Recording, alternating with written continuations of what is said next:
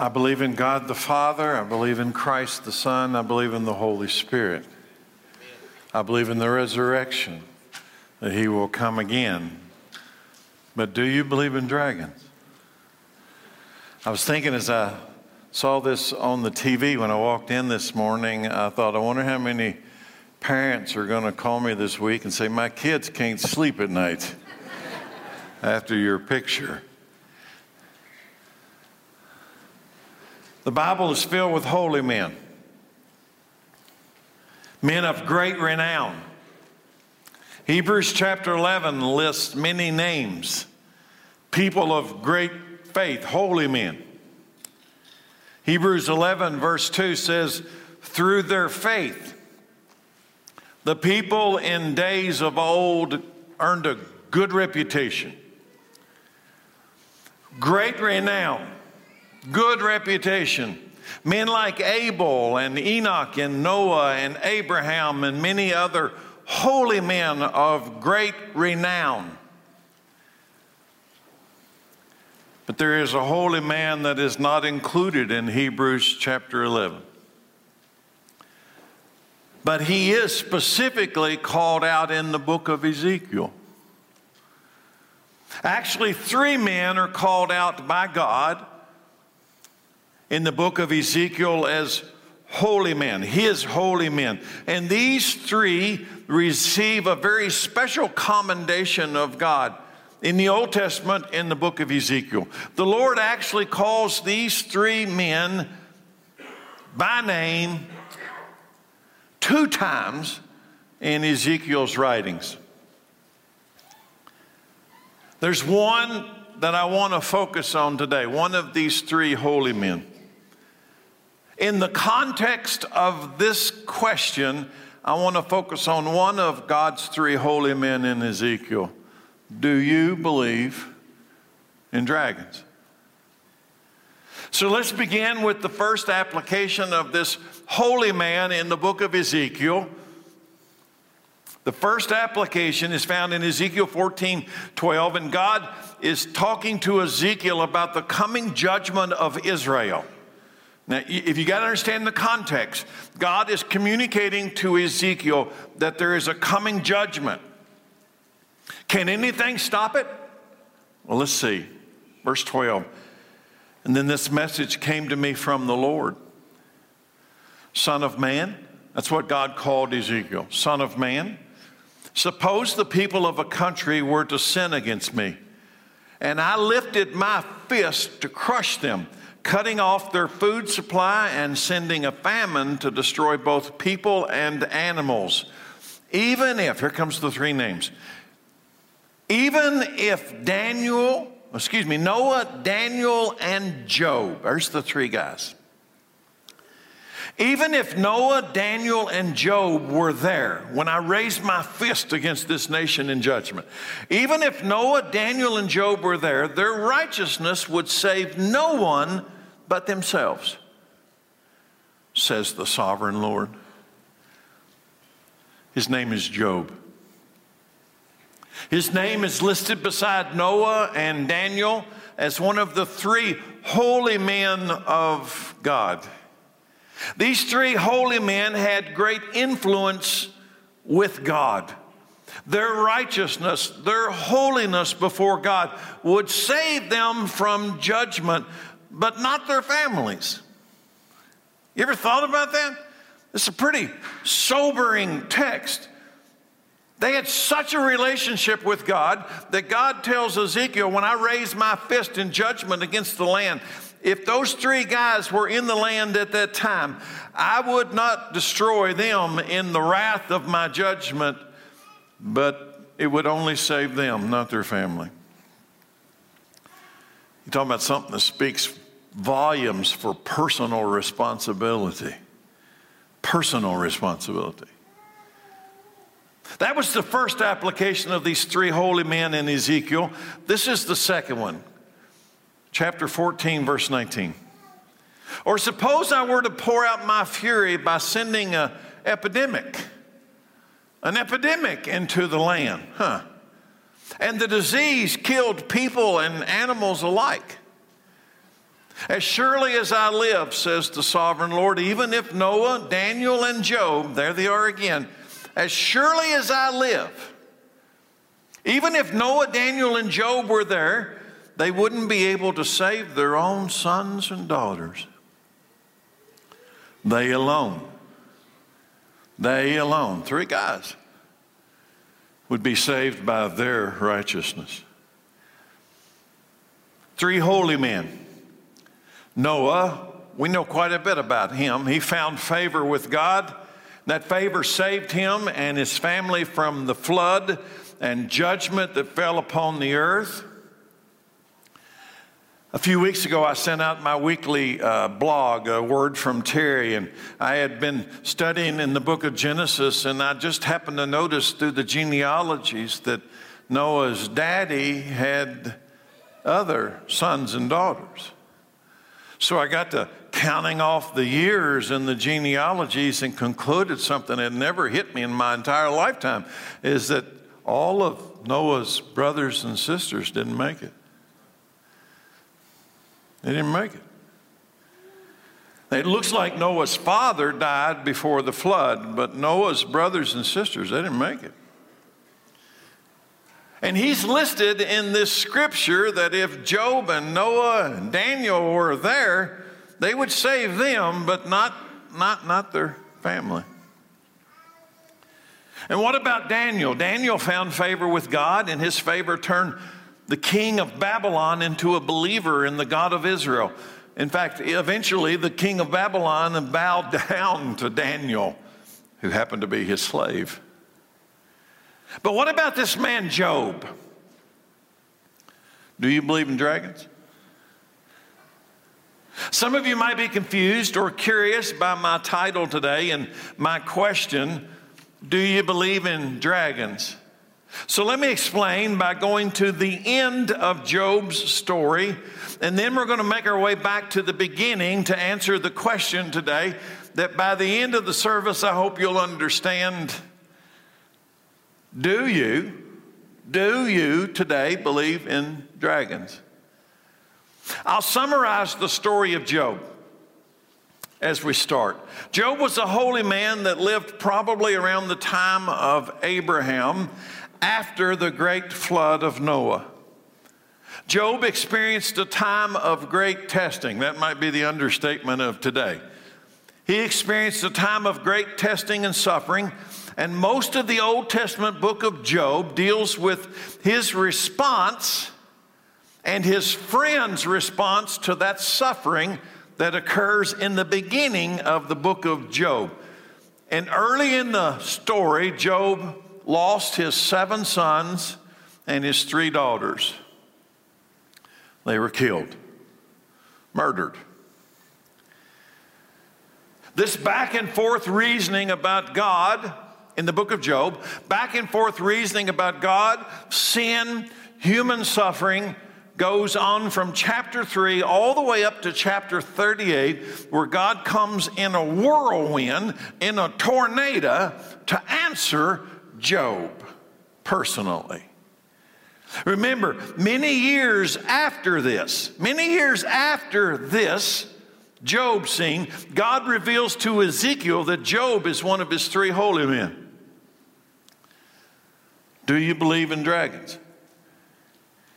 Can any of you guess where I'm going with that question today? Do you believe in dragons? I grew up watching dragons in cartoons.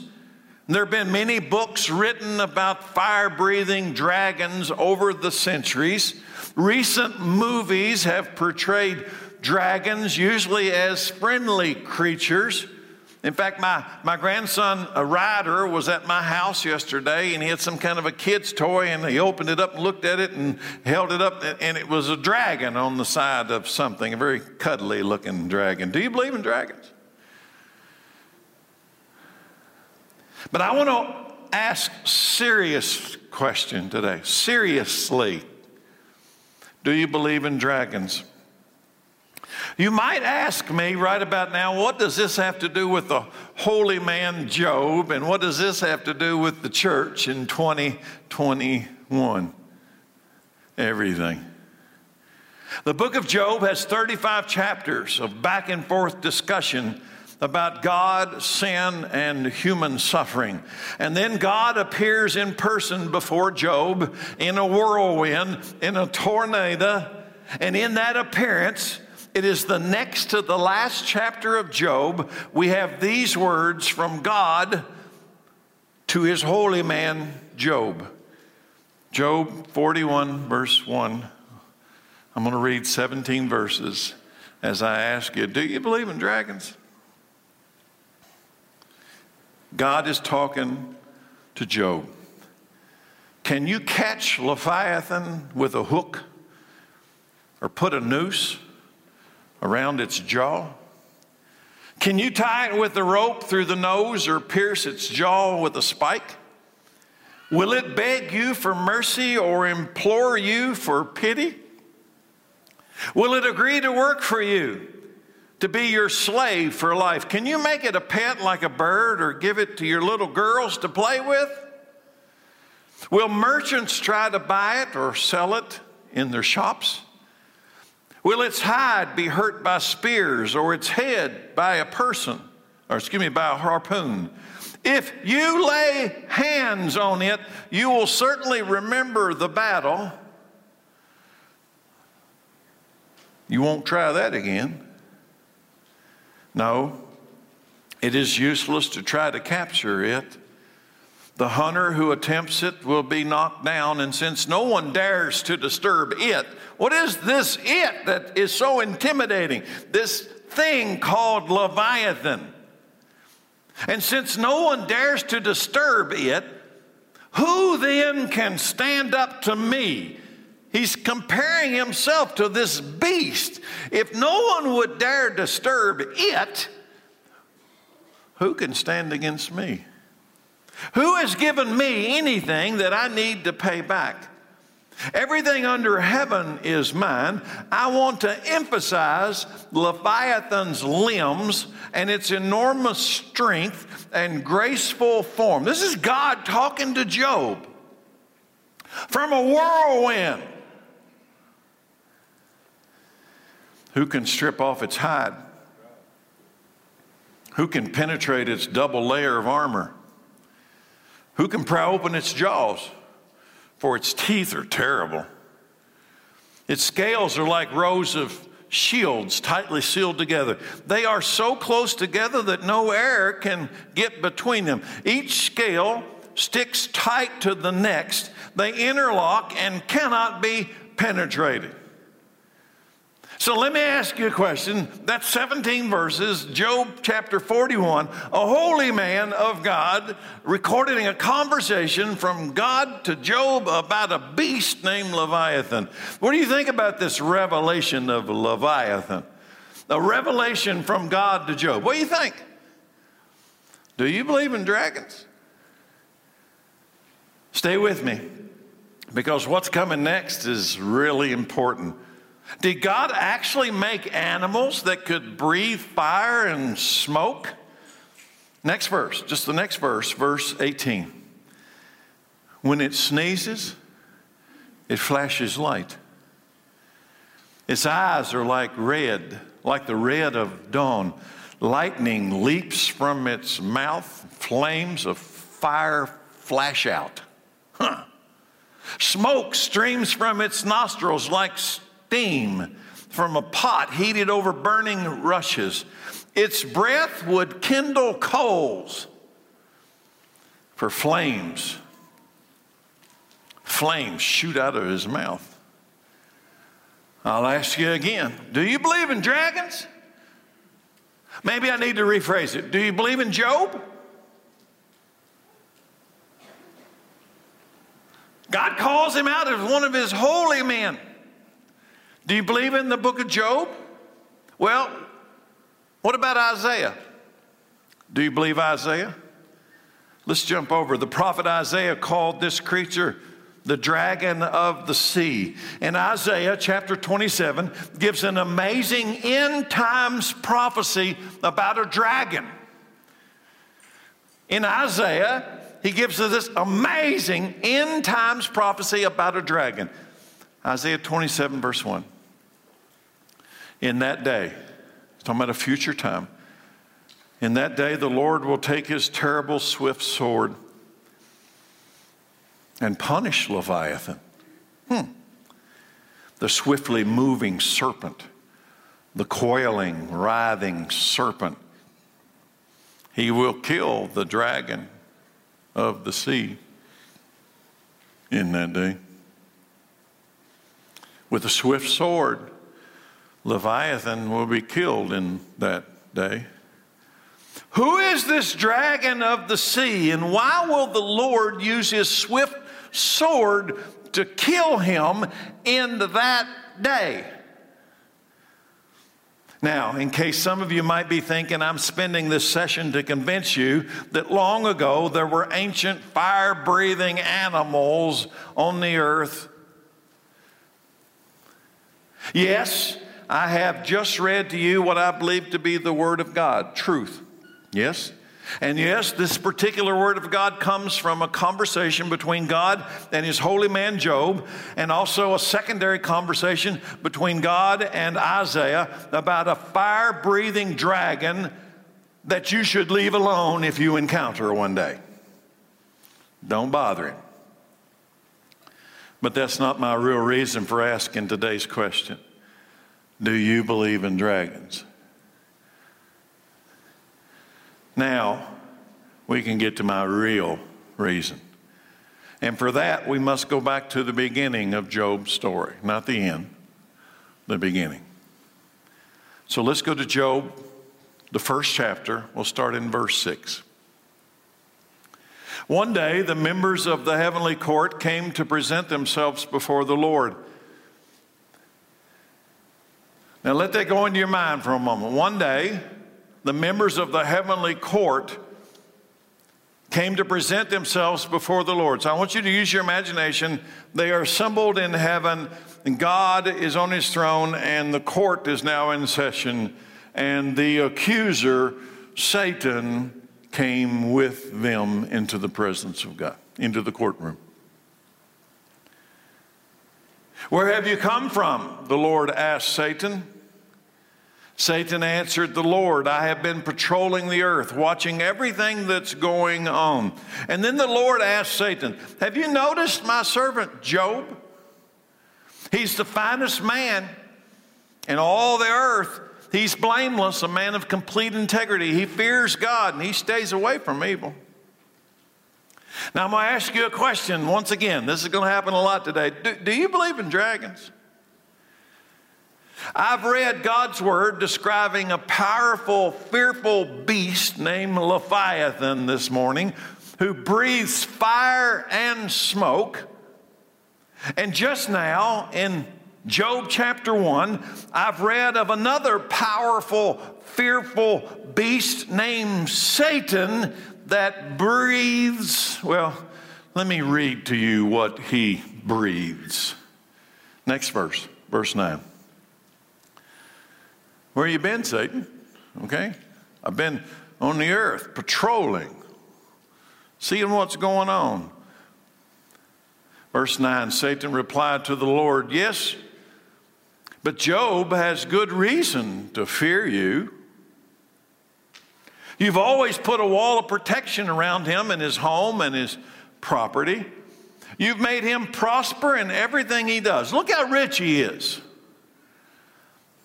But reach out and take everything, take away everything. But reach out. Listen, church.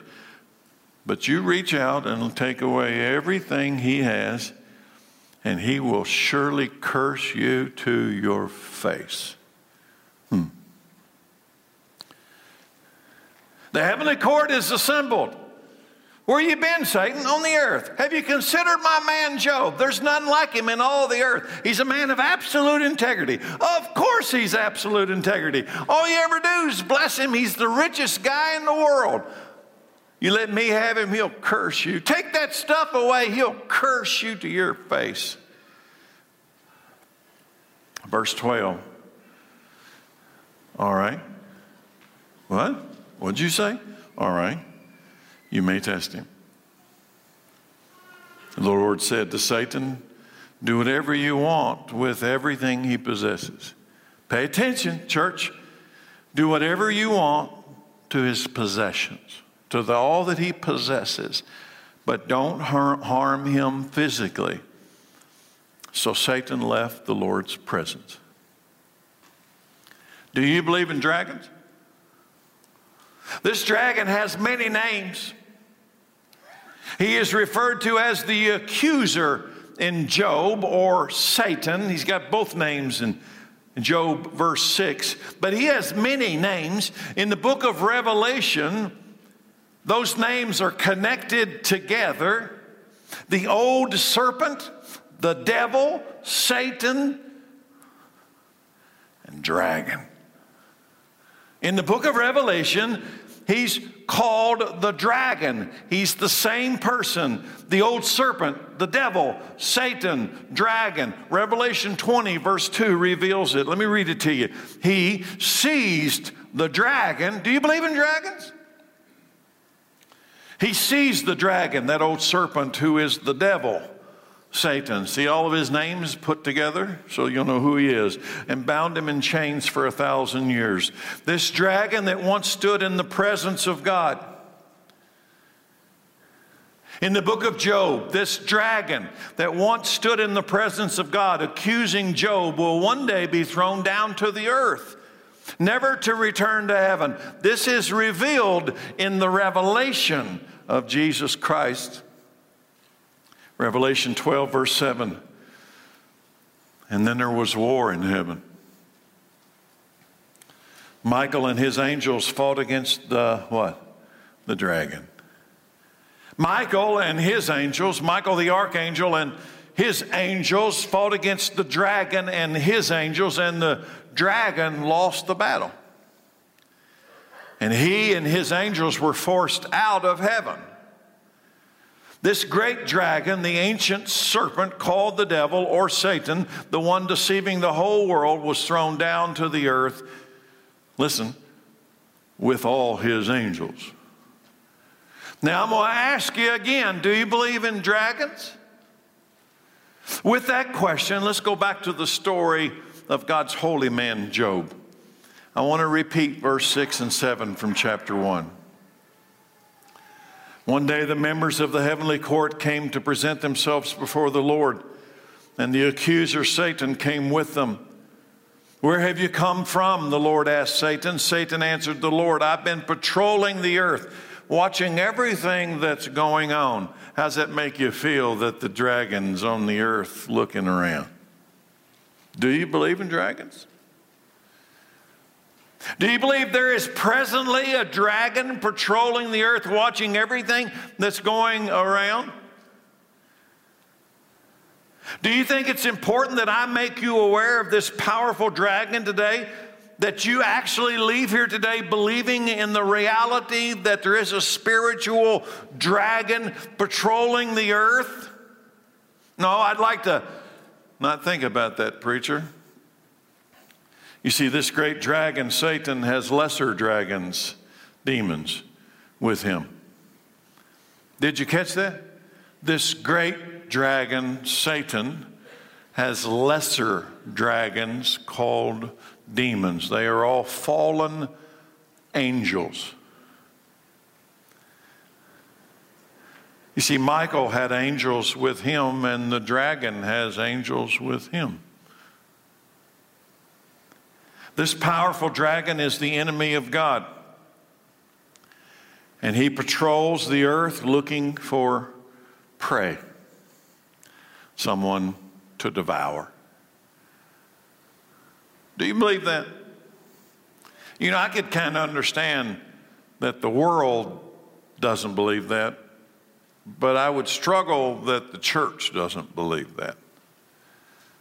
Do you believe in dragons? Can you see their adversarial relationship between God and Satan? As I read this next part of Job, I'm going to read it again, verse 8 through 11. Can you see the war? Can you see the, the battle? And then the Lord asked Satan, Have you noticed my servant Job? He's the finest man in all the earth. He's blameless. A man of complete integrity. He fears God, stays away from evil. And Satan replied to God, to the Lord, Yes, but Job has good reason to fear God. You have always put a wall of protection around him and his home and his property. You've made him prosper in everything he does. Look how rich he is. But reach out and take away everything he has, and he will surely curse you to your face. You see, Satan is not rejoicing in the prosperity of God's holy man. Anybody listening to me? Satan is not rejoicing in the prosperity of God's holy man. He's accusing God's holy man. That's what he does. He's the angry accuser. This dragon is the enemy of God, seeking to devour those who belong to God. He doesn't want people to belong to God. So, how does the dragon do it? Here we go. Now we're going to get real. So, how does the dragon do it? By bringing trouble and testing into Job's life. Hoping that suffering will cause Job to curse God and join the dragons. Anybody listening? Satan has this idea that if he could make Job curse God, if if trouble, if he could bring trouble and difficulty and hardship into Job's life, Job would turn on God and join the dragons. Because the dragons already are against God and they're looking for people to join in the rebellion against God. And how does he do it? How does he do it? Well, let's let's give him hardship. Because Satan's position is, well, he only follows you because he's rich, he's prosperous, he's got, you don't, he doesn't have any trouble. You built a fence around him and you protect him. Take the fence down and he'll curse you. Let him suffer and he'll blame it all on you.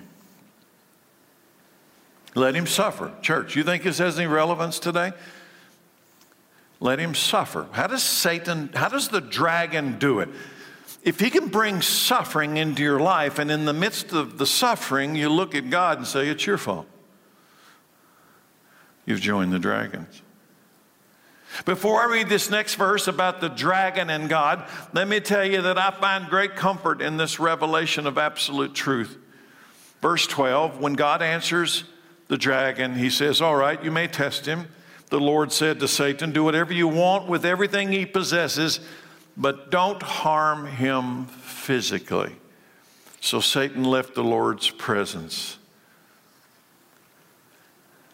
What is it in that verse that gives me great comfort? Here it is the dragon is on a leash. He's on a leash. He is not as powerful as God, he is not almighty. The dragon is on a leash. Do you understand how powerful that statement is? He is not almighty. Why doesn't the dragon just go down to the earth and kill Job? Have you ever thought about it? If he wants to accuse, if he wants to really come at God's possession, his holy man Job, why doesn't this dragon in his power just go down to the earth and kill Job? Just eat him. He can't. Why can't he? Because he doesn't have that much power. He's on a leash, he can only go so far. You can test him, but you can't harm him physically. That was the first encounter with God. Does that give anybody some comfort? That there is a limit to how much rope this dragon gets. That does not mean the dragon is not powerful. Sorry. He has great power. And he has caused many to curse God and join the dragons. Do you know that? He's on a leash. He is not almighty, he is not all powerful. But he has power and he has caused many to curse God what he tried to do to Job, he has done to many. He has caused many to curse God, join the dragons. How? By blaming the trouble in their life on God instead of the dragon. Job 1, verse 2. He had seven sons and three daughters. Was he blessed? Was Satan the accuser right? He's blessed. Well, let's look at the blessing. I want you to look at how God prospered Job. He was under the blessing. He, it's true. He had seven sons, three daughters. He owned 7,000 sheep, 3,000 camels, 500 teams of oxen, 500 female donkeys, and he employed many servants. He was, in fact, the richest person in the entire area. Okay? So, was God was God prospering this man? Yes. Yes. You think Satan didn't know it? You see, what Satan thought it was the prosperity of the stuff around Job's life that caused him to be the holy man. Take that stuff, he'll curse you and he'll join the dragons. And what is the dragon's strategy against this holy man? Bring incredible suffering so that it looks like, so that it looks like from Job's perspective, okay? So it looks like God has abandoned Job to the dragons. So, how's he going to do it? Okay, you can test him. So, Satan comes and he's trying to create an atmosphere where Job will think that he's been abandoned by God. In fact, that's much of the book of Job, just back and forth about this issue. And then Job will curse God. At least that's what Satan thinks. He'll curse God, and by cursing God, what's he doing? He's joined the dragons, the demons, the followers of the great dragon. It doesn't work. Somebody say hallelujah. That's why he's a holy man in the book of Ezekiel, because it doesn't work. Yes, the dragon kills Job's seven sons, and yes, the dragon kills his three daughters. Yes, the dragon eventually takes away Job's health and wealth, but the dragon strategy doesn't work, not on Job. Job refuses to curse God and join the dragons. In fact, Job uses this opportunity to do the opposite of what the dragon wanted him to do, the opposite of what the dragon had thought Job would do. He blesses the name of God instead of curses the name of God. In the middle of his great suffering, his great loss, he's lost his children, he's lost his, his wealth, he's, he eventually loses his health, he loses everything. In fact, one of the ironies in the story is pretty much the only thing in his life he's got left is his wife. And what does she look at him and say? Curse God and die. Join the dragons. Well, that's good counsel from your spouse, isn't it? Join the dragons. But he won't do it. Job 121. Listen, church, he said, I this is in the midst of the suffering. And I, I, I think at this point, Satan's thinking, I got him. I got him. He'll, he'll curse God. And here's what he says instead I came naked from my mother's womb, and I will be naked when I leave here. The Lord gave me what I had seven sons and three daughters. All those animals in my corral, the Lord gave me what I had, and the Lord has taken it away. Praise the name of the Lord. In all this, listen, Job did not sin by blaming God. That, my friends, is why Job's name is listed beside Noah and Daniel in the book of Ezekiel. That's it. Job refused to go along with the dragons by blaming God for his suffering. So I'm going to ask you again do you believe in dragons? Do you know the dragon hates you? And if you belong to God, what, what made Job unique? He belonged to God. He's my holy man. If you belong to God, if you are his holy child, Satan, this dragon, hates you. He's the accuser of you, and he wants you to curse God and join the dragons. This dragon doesn't need to bother the people that he, he already has. This dragon doesn't need to bother the people who have already joined, belong to the dragons, but he surely hates those like Job who belong to God. Last week I told you very clearly we are at war. We're in a spiritual battle with a great dragon. Revelation 12 17. This describes the war if you believe in dragons. And the great dragon, and the dragon was angry at the woman.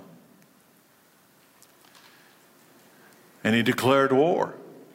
This dragon is angry at the woman, and he declared war against the rest of her children.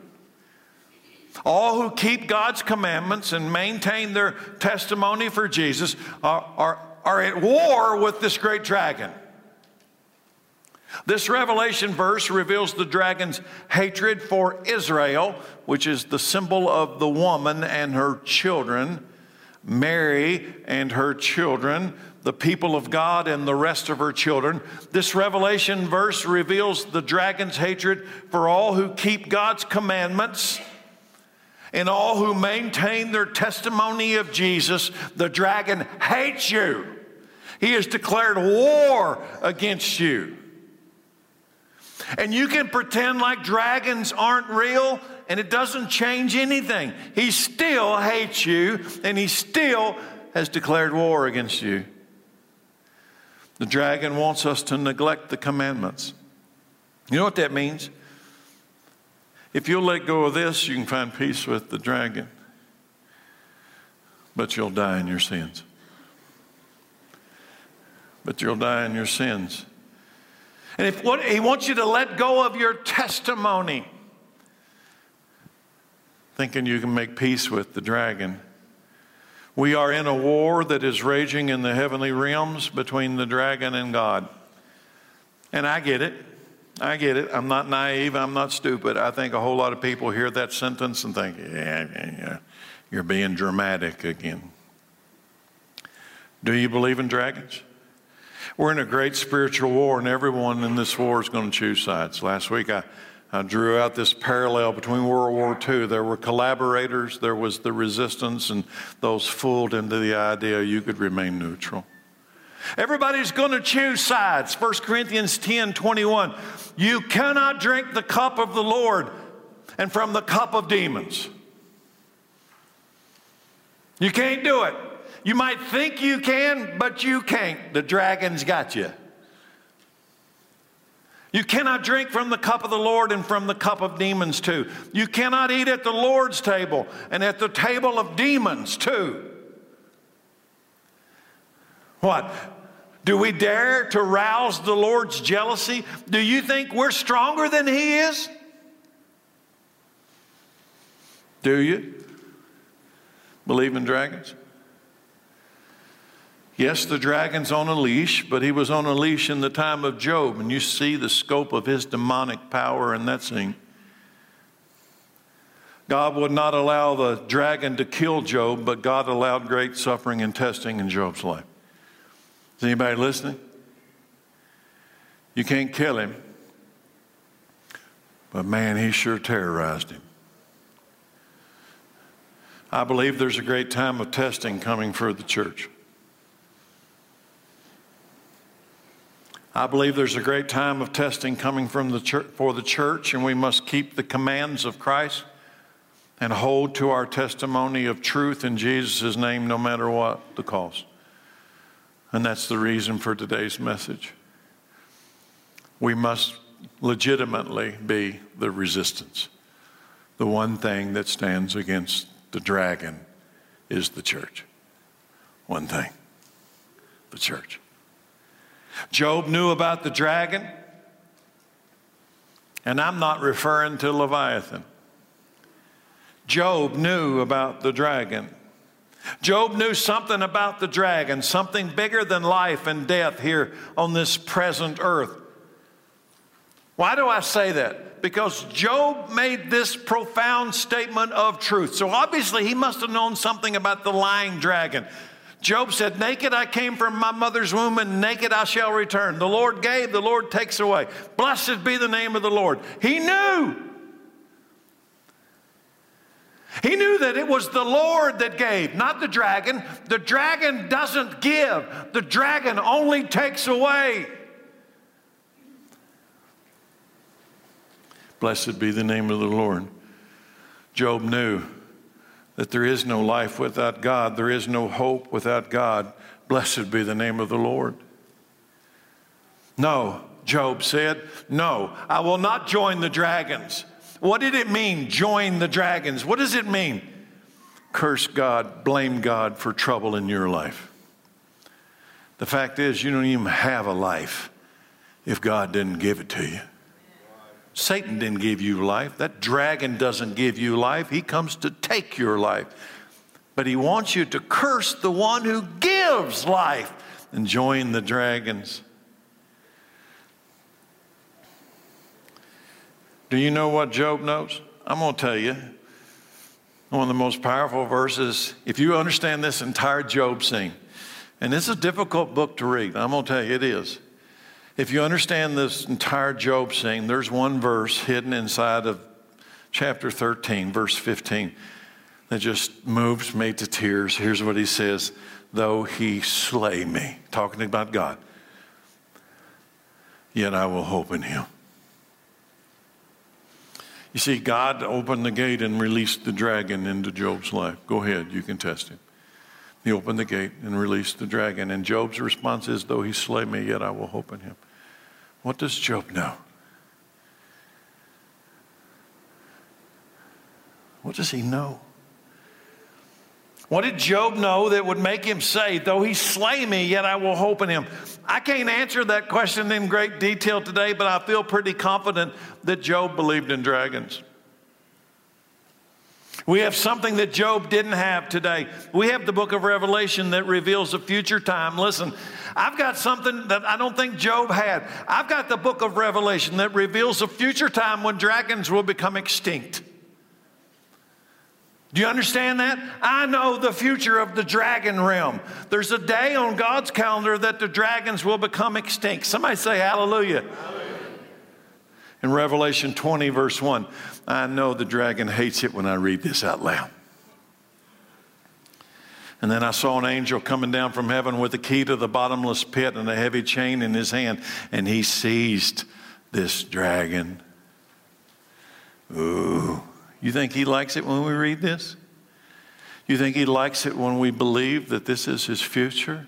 And I'm not dra- I'm not joining the dragons when I know what the dragons are going to have on the last day. He seized the dragon, the old serpent who is the devil Satan. He bound him in chains for a thousand years. The angel threw him into the bottomless pit, which he then shut and he locked.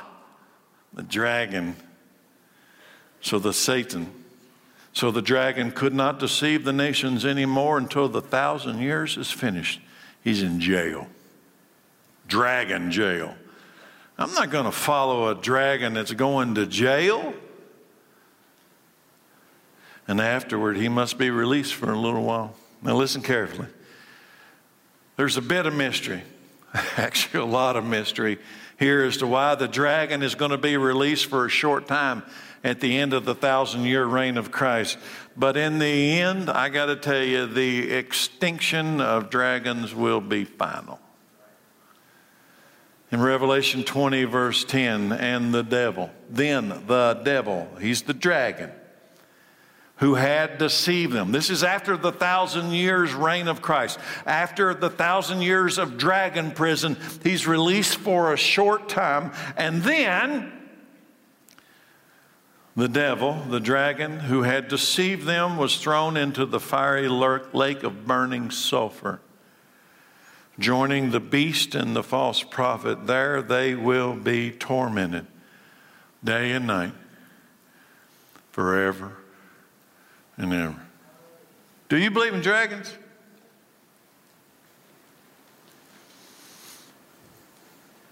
Do you? You see, to deny the existence of the dragon is to deny the spiritual war that we are in, which would make you great prey for the dragon. Here's the last thought today I'm going to tell you, I've spent all week thinking about this Isaiah prophecy. Isaiah's prophecy says this. I'm going to say it again. He says this In that day, the Lord will take his terrible, swift sword and punish Leviathan, the swiftly moving serpent, the coiling, writhing serpent. He will kill the dragon of the sea in that day.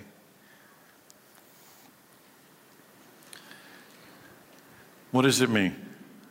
The follow the dragon one day will become extinct in the existence of God's realm. Listen. And so will his followers. They will too become extinct.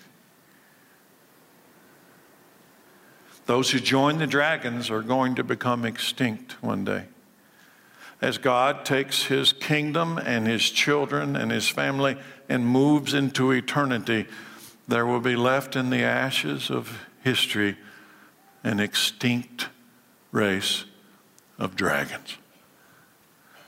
The dragon and those who joined in his rebellion. So, how do we overcome? I'll ask Chad to come out for the invitation. In Revelation, it says, Woe to you, inhabitants of the earth, for the dragon has been cast down to you, and he's filled with rage, for he knows his time, dragon days are short. But they overcame the dragon. You know how it is, don't you?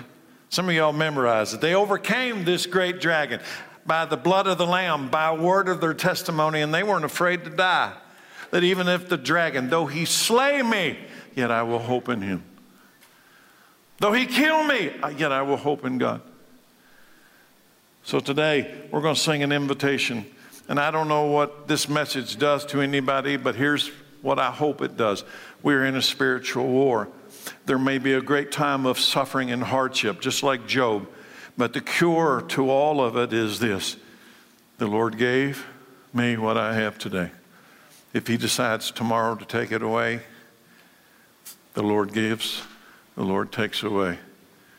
Blessed be the name of the Lord. Satan, you lose. Dragon, you lose.